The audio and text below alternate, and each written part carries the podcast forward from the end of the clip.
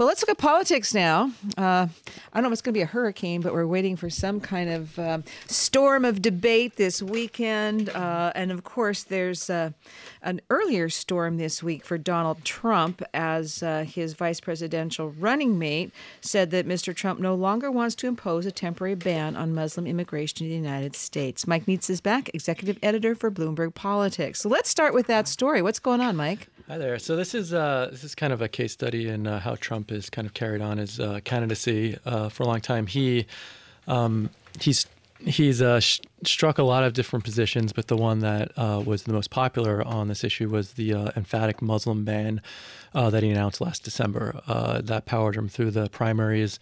Um, I think something like a majority of Republican voters in New, New Hampshire and other states uh, agreed with the ban and backed him uh, for the nomination. And then he started backing off of it as he got closer to uh, the actual Republican convention. Um, even Mike Pence, who before he was the vice presidential nominee, uh, said that this would be unconstitutional, and so they they shifted to another uh, position, but never really disavowed disavowed the old one. So Trump never said a Muslim ban is wrong and unconstitutional. I'd like to do this instead. Now, to this morning, Pence uh, Pence did specifically say that the Muslim ban was out, um, which uh, might be a surprise to a lot of his supporters. So he's changed his mind, or we don't know exactly what state yeah, well, we know that Pence says Trump's changed his mind, and uh, but Trump himself hasn't said it. And as you'll uh, recall, a few weeks ago, with the um, when Trump finally acknowledged that uh, Barack Obama was born in America, uh, you never quite know what's going on in, in, Trump's head until he says it himself. So, what about the latest polls? Seems like they're going from not so good to bad in a lot of them. Yeah, so I mean, this this stretch, um, this bad stretch for Trump started uh, two Mondays ago uh, with his performance at the first presidential debate. Um, it takes a little while for those kinds of things to shake out in polls. Um, you and polls are noisy; they you know they jump up, they jump down. But but I think a week and a half later, you're starting to see his numbers across the board kind of uh, settle into pretty dangerous territory for someone who's been Give us behind. just one poll that st- stands out in your mind.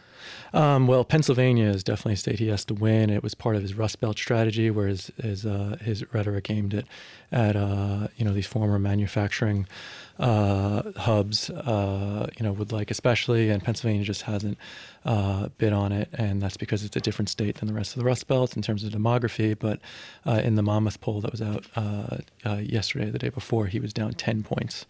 And just to give you a sense of how much that is, he's down 11 points in New Jersey, which is just, you know, never a state that either presidential candidate can, campaigns in. I'm glad you mentioned New Jersey because mm-hmm. I wanted to bring in New Jersey Governor Chris Christie and mm-hmm. his role uh, mm-hmm. in uh, the debate preparation, the debate which is, of course, scheduled for Sunday evening. Sure. So uh, Chris Christie kind of uh, is uh, is is just kind of a, a beloved character for uh, for journalists when it comes to town halls. He's held dozens of town halls uh, in the run up to running for president. Uh, you know, of course, especially in New Hampshire, he went up there on the weekends. You know, the national news cameras weren't there to watch him stand in a room with 50 or 100 supporters and just kind of talk as long as they had questions. And he just he just got really good at it. He's known for it in New Jersey too as governor. He he's affable. He was a popular guy in high school, and that kind of comes through in all of these uh, these town halls. He's just uh, he's just uh, really good at it, and he's one of t- Trump's top advisors. And so, as Trump uh, sets his sights on this uh, town hall style debate on uh, on Sunday with Hillary Clinton, he's uh, he's getting some advice from Chris Christie. What do you think they're telling him? I think they're telling him that that uh, things like uh, uh like body language matters. So uh, that, that's something that Trump doesn't have to think about a lot since his campaign is so based on on media interviews, either over the phone or at a desk, um, or uh, big rallies where he's standing behind a podium.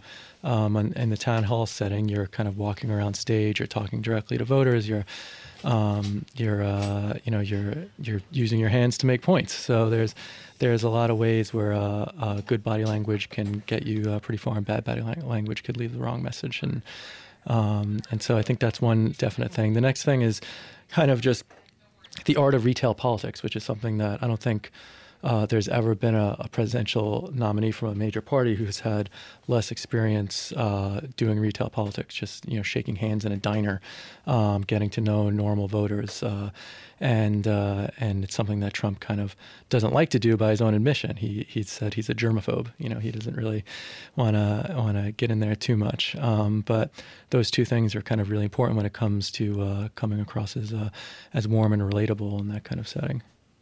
Well, I want to thank you very much, uh, Mike uh, Nizza. He is uh, executive editor for Bloomberg Politics. You can follow him on Twitter at Mike Nizza, N I Z A.